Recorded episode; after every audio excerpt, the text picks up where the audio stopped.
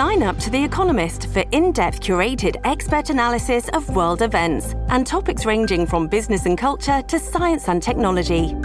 You'll get the weekly digital edition, online only articles, curated newsletters on politics, the markets, science, culture, and China, and full access to The Economist Podcast Plus.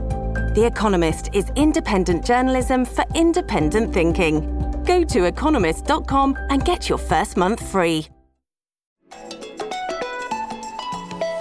It's Friday, August 26th. From inside the WTOP newsroom, this is the DMV download brought to you by the men and women of Steamfitters Local 602. Get an estimate and learn more at steamfitters 602.org. The deadline is now extended for students in DC to get COVID vaccines. School leaders announced today that they have till January and explained why just days before school starts, they're delaying the shot that was mandated. We talked with some DC parents. I feel good. I feel like they are doing enough, at least for our family, to to make this an exciting transition back into school. And it's not just students who have new requirements to follow. With his ruling, a judge struck down a mayor's mandate that employees of the city, including teachers, must be vaccinated against COVID 19. We talked with the DC Police Union chairman who filed the lawsuit that tore down Mayor Bowser's executive order. This was an abusive process, and I think that the judge saw that and he sided with the union and its members, and he's ruled that that policy has to end immediately. Thanks for joining us. I'm Megan Cloherty. And I'm Luke Garrett.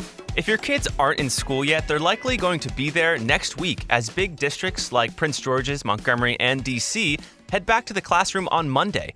But in DC, just days before school begins, vaccine requirements for students changed. In an afternoon briefing, DC School Superintendent Dr. Christina Grant and Deputy Mayor for Education Paul Kihn met with reporters to get the word out about a new deadline for kids. The background here is that last year, DC lawmakers passed legislation that required all students to be vaccinated 70 days after the FDA approved vaccines for their age group. So, of course, that meant different aged kids had different deadlines. Recognizing this is confusing for everyone, there's now just one deadline January 3rd. DC's infamous no shot, no school policy isn't completely off the table, though. Kihn says enforcement will definitely take place and will begin with a note to parents whose kids don't have all the required vaccines. It's not 20 days from the start of school, it's 20 days from your official notice of noncompliance to families. And of course, you could send that out on the first day of school. But we uh, operationally, we thought that was a very bad idea because enrollment is still settling in schools. Not all schools know exactly who's officially enrolled.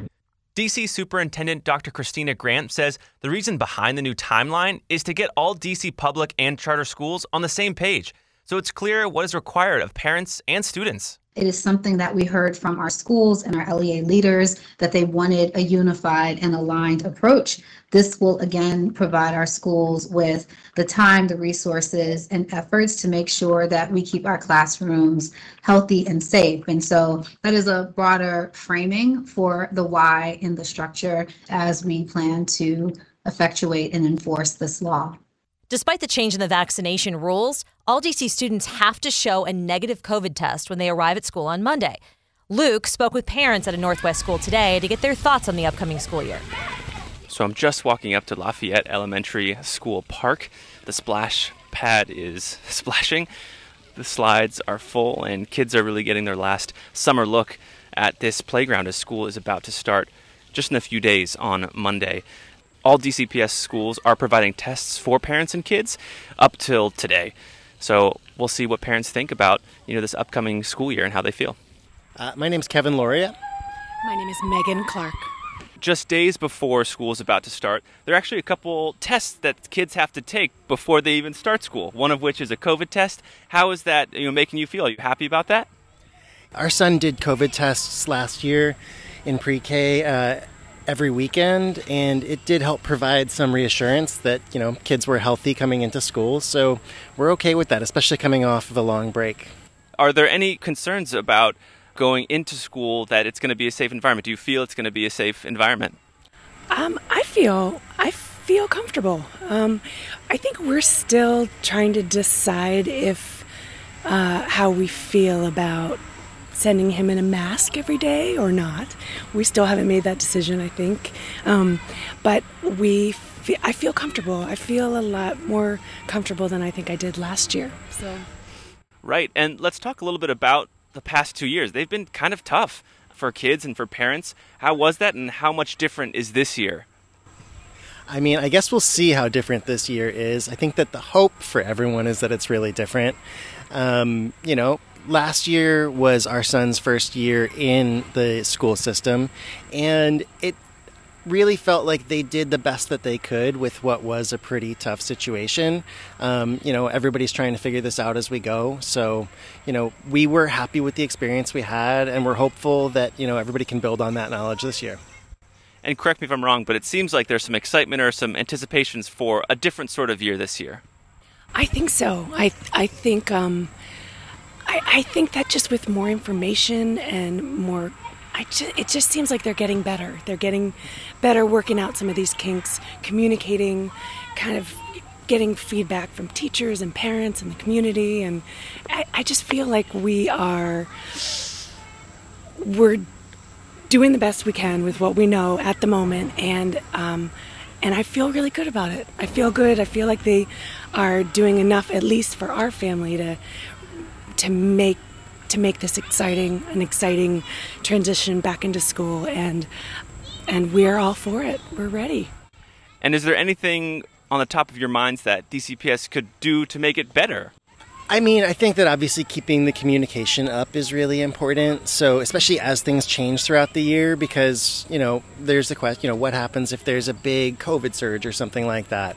And I think just kind of communicating about that and communicating about risk levels and kind of how they plan to respond, that's, that's really important. And so that's something that I really hope that we do see.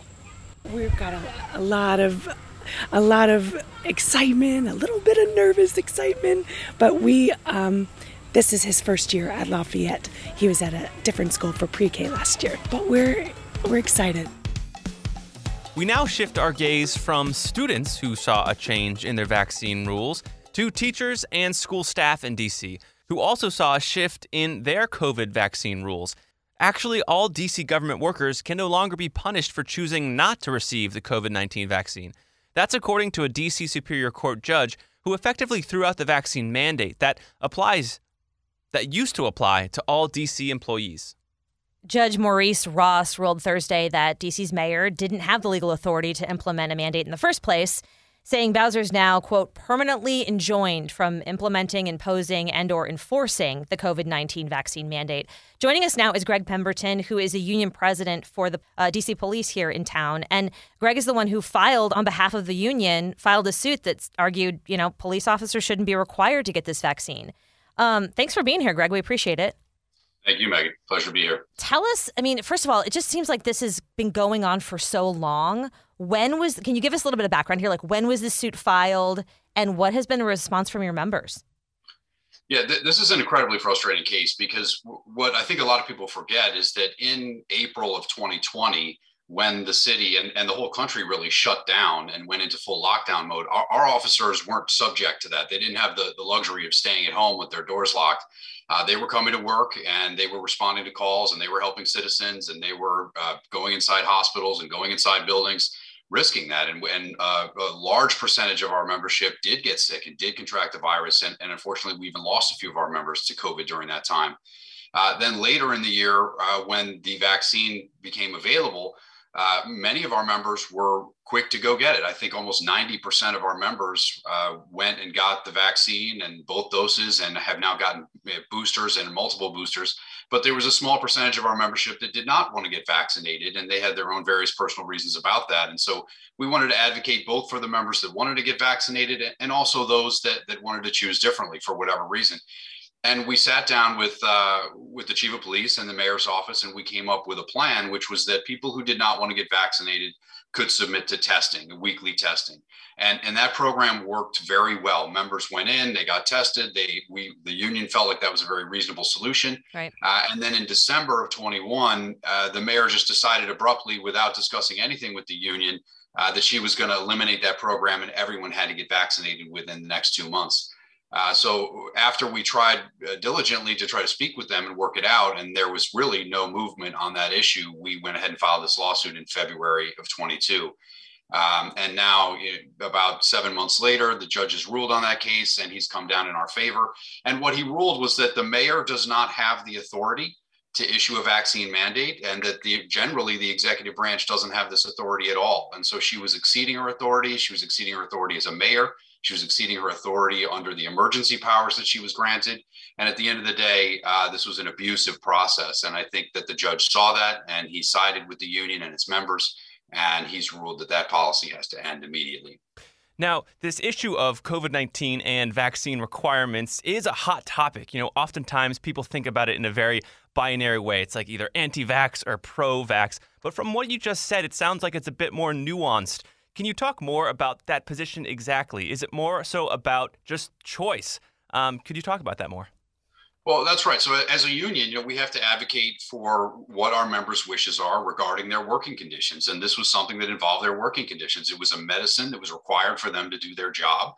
Uh, and, and again, a small percentage of them approached us saying that they were uncomfortable. It could have been for medical reasons, it could have been for religious reasons, it may have been for other personal reasons that they came up with. But we felt obligated to try to develop a policy that encouraged our members to get the vaccine and allowed them to get it in, in a very rapid way, but also protected members uh, who chose not to.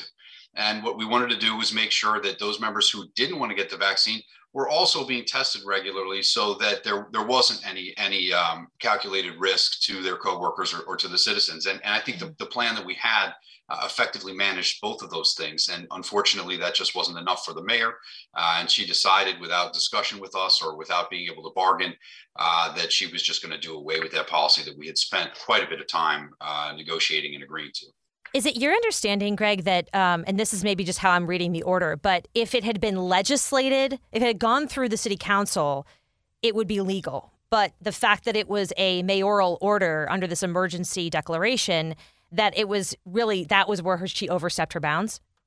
I think that's exactly what Judge Ross is saying is that in order for this to be a legitimate, lawful mandate, uh, it has to be a bill that is introduced by and passed by the city council and then approved by the mayor and, and subsequently by Congress, which all bills in DC have to be.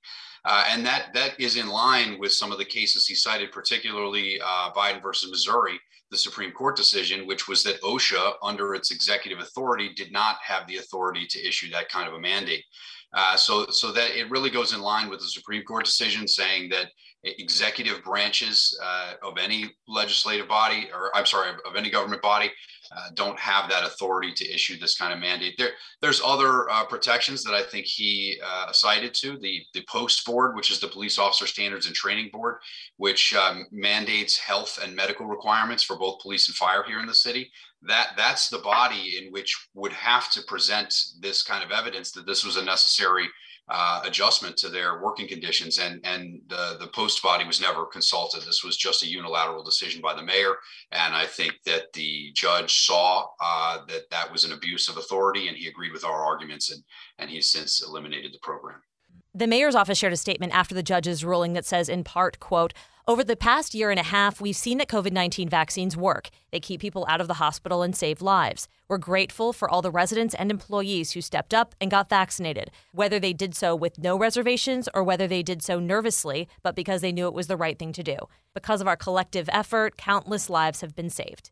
And right, when we cast our eyes to DC students, I just talked with a couple DCPS parents and I talked to them about the vaccine requirements for their kids, which is still in effect. And that made its way through DC Council. So it was a very different kind of way yeah. of ordering here, which is going to set up an interesting situation where DC teachers, DC employees aren't required, but DC students are. It's mm-hmm. kind of an interesting juxtaposition. I think, too, Greg, a lot of people wonder why wouldn't DC police want to be vaccinated because they're dealing with the public. Like, why wouldn't we want our police? But it isn't necessarily. I mean, this maybe is to your point earlier. It's not necessarily whether it's safe. It's just the the way in which this was done. Uh, I think there, there's both issues, right? Is that, that members don't like that the government is coming down telling them exactly what they have to do and when they have to do it. Uh, but additionally, we have a large agency. We have about 3,400 union members, and many of them and their families went and got vaccinated very quickly. A lot of them reported injuries fr- from those vaccines, and when when they found uh, when they had to deal with those injuries that their their family members were going through after having been vaccinated, they said, "I, I don't want to participate in this. I've seen my wife or my husband or my children go through something that it was absolutely uh, terrible, and I don't I don't want to do that to myself." And I think that's a legitimate concern. Uh, I think only now is it coming to light that people are allowed to have conversations about this. But at the time, uh, you know, this was something that was taboo to talk about vaccine injuries. And, and unfortunately, I think it's a reality and I think it's a discussion that people need to have. But there were members that came to us with empirical data about vaccine injuries of, of themselves and loved ones. And, um, you know, they, that, that was something that gave them the motivation to say, I'm not sure this is right for me. When you say vaccine injuries, you're meaning like a reaction to the vaccine, just so I'm clear. Yeah, that, that's exactly right. Yeah, that they that members took the vaccine. Uh, we had one one member whose uh, wife took the vaccine. She was not a police officer. Uh, the member was, and uh, his wife immediately within 12 hours was admitted to the ER and went into a coma, um, and, and was there for several days. And, and ultimately, she recovered and she was well. But um, he then came to us and said, I, "I can't put my family through this. We, this is impossible for me to do." And he was ready to lose his job over it.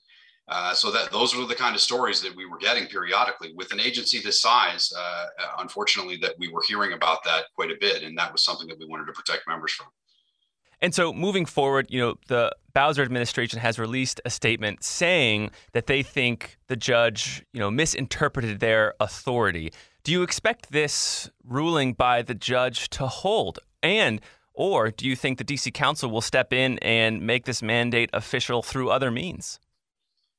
Uh, that all remains to be seen. It's very speculative. I, I, don't know. This, this case is being handled by the Attorney General's office. I, I, uh, you know, their interpretation of the judge's order. That's up to them. I think that the judge uh, fell in line with the Supreme Court decision, and I think it's a very powerful decision. And there's there's other arguments that are in there which you know are hyper technical, but if you look through it, you can see that that's not the only thing that that caused him to rule on that. Uh, and I think this is a pretty obvious case of uh, abuse of authority by the executive branch. Um, the OAG certainly has the uh, right to appeal it if they wish, and then will it'll have to be uh, decided by the DC Court of Appeals and, and see what happens from there.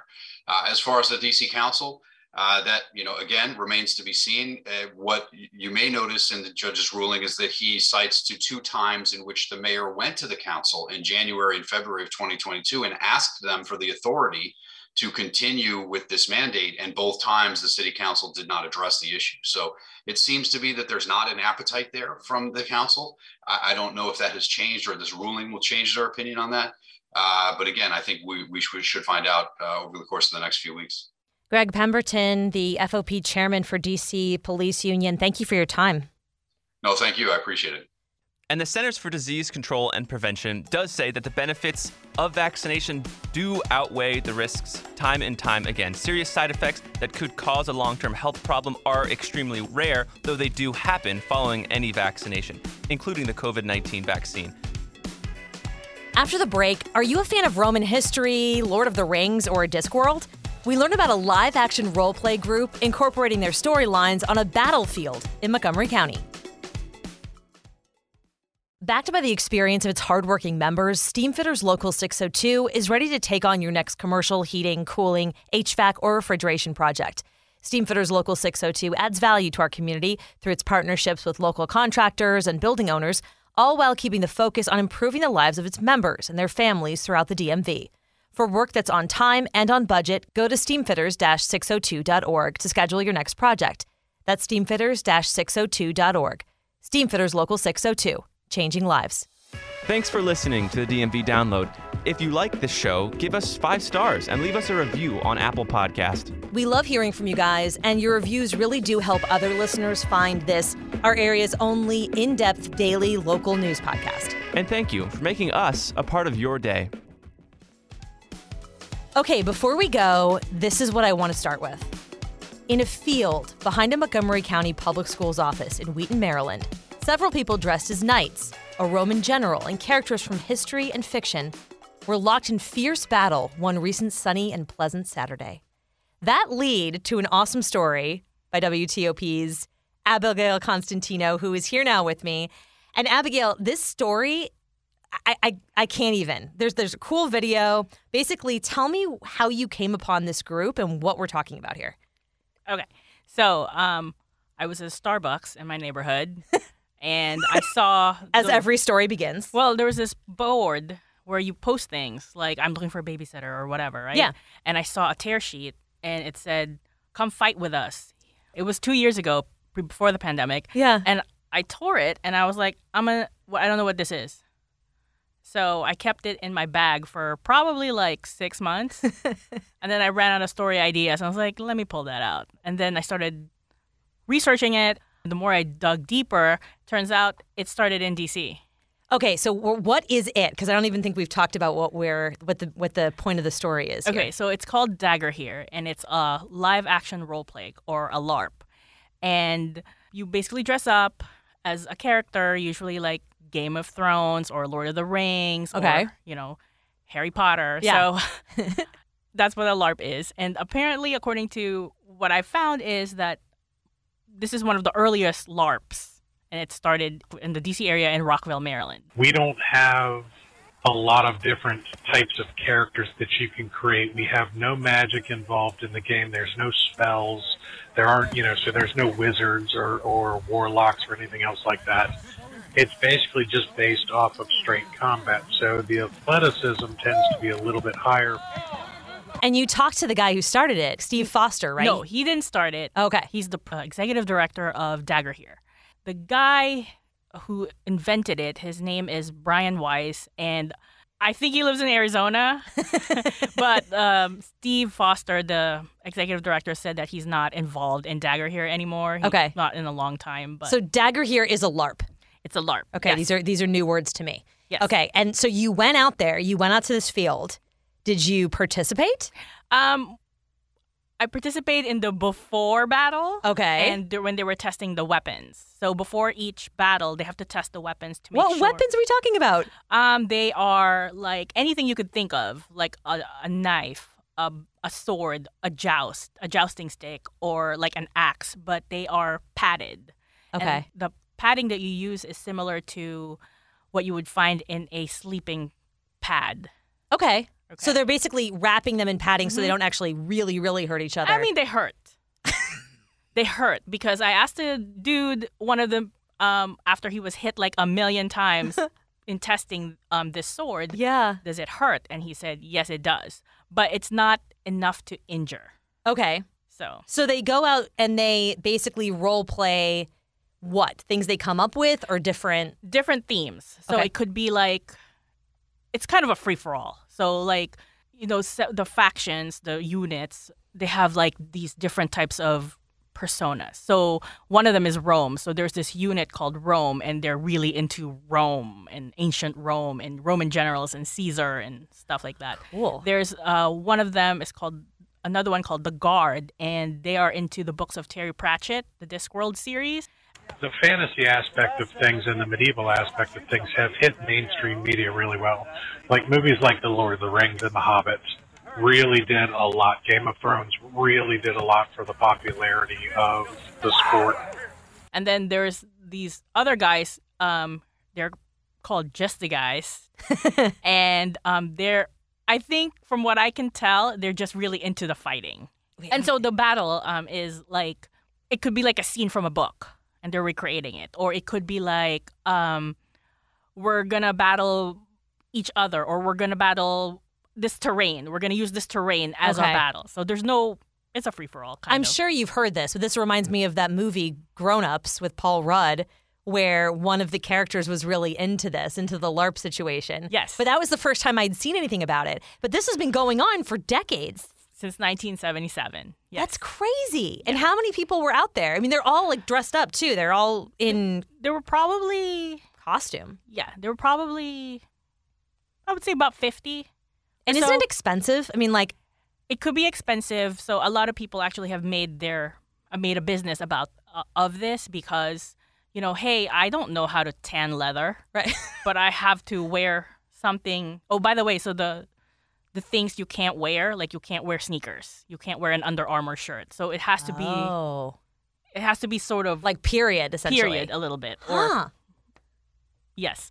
So anyway, so it, it does get expensive, but you can make some of them yourself. So um, if you want to make a sword, you can make it your sword. You can buy one. If you want to make the clothing, you could make the clothing. You could, you know. Was it clear to you, like, okay, this is a Game of Thrones idea, or this is like the Romans thing, or was it sort of a mismatch of It's- all different It's themes? really? wonderfully anachronistic.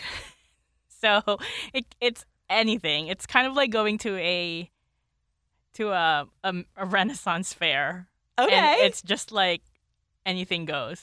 I kind of love it. yeah. And you and you like took part a little bit. Like you you got the what'd you what'd you use a sword? I, I used a sword, and they told me to hit one of the people who was, who was the test, you know, the one being tested if it's gonna hurt.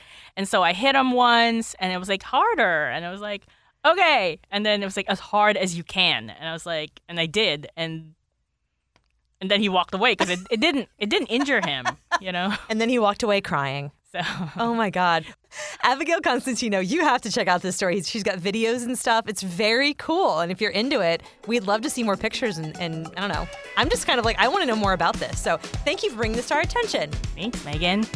And that'll do it for us on the DMV download. Thanks for joining us. We're sponsored by Steamfitters Local 602. Our managing editor is Craig Schwab, and our music is by Real World. Give us a review and rate our show if you get the chance. And while you're at it, hit smash, push that subscribe button so you never miss a show. You can also follow us on social media where we post content every day from behind the scenes.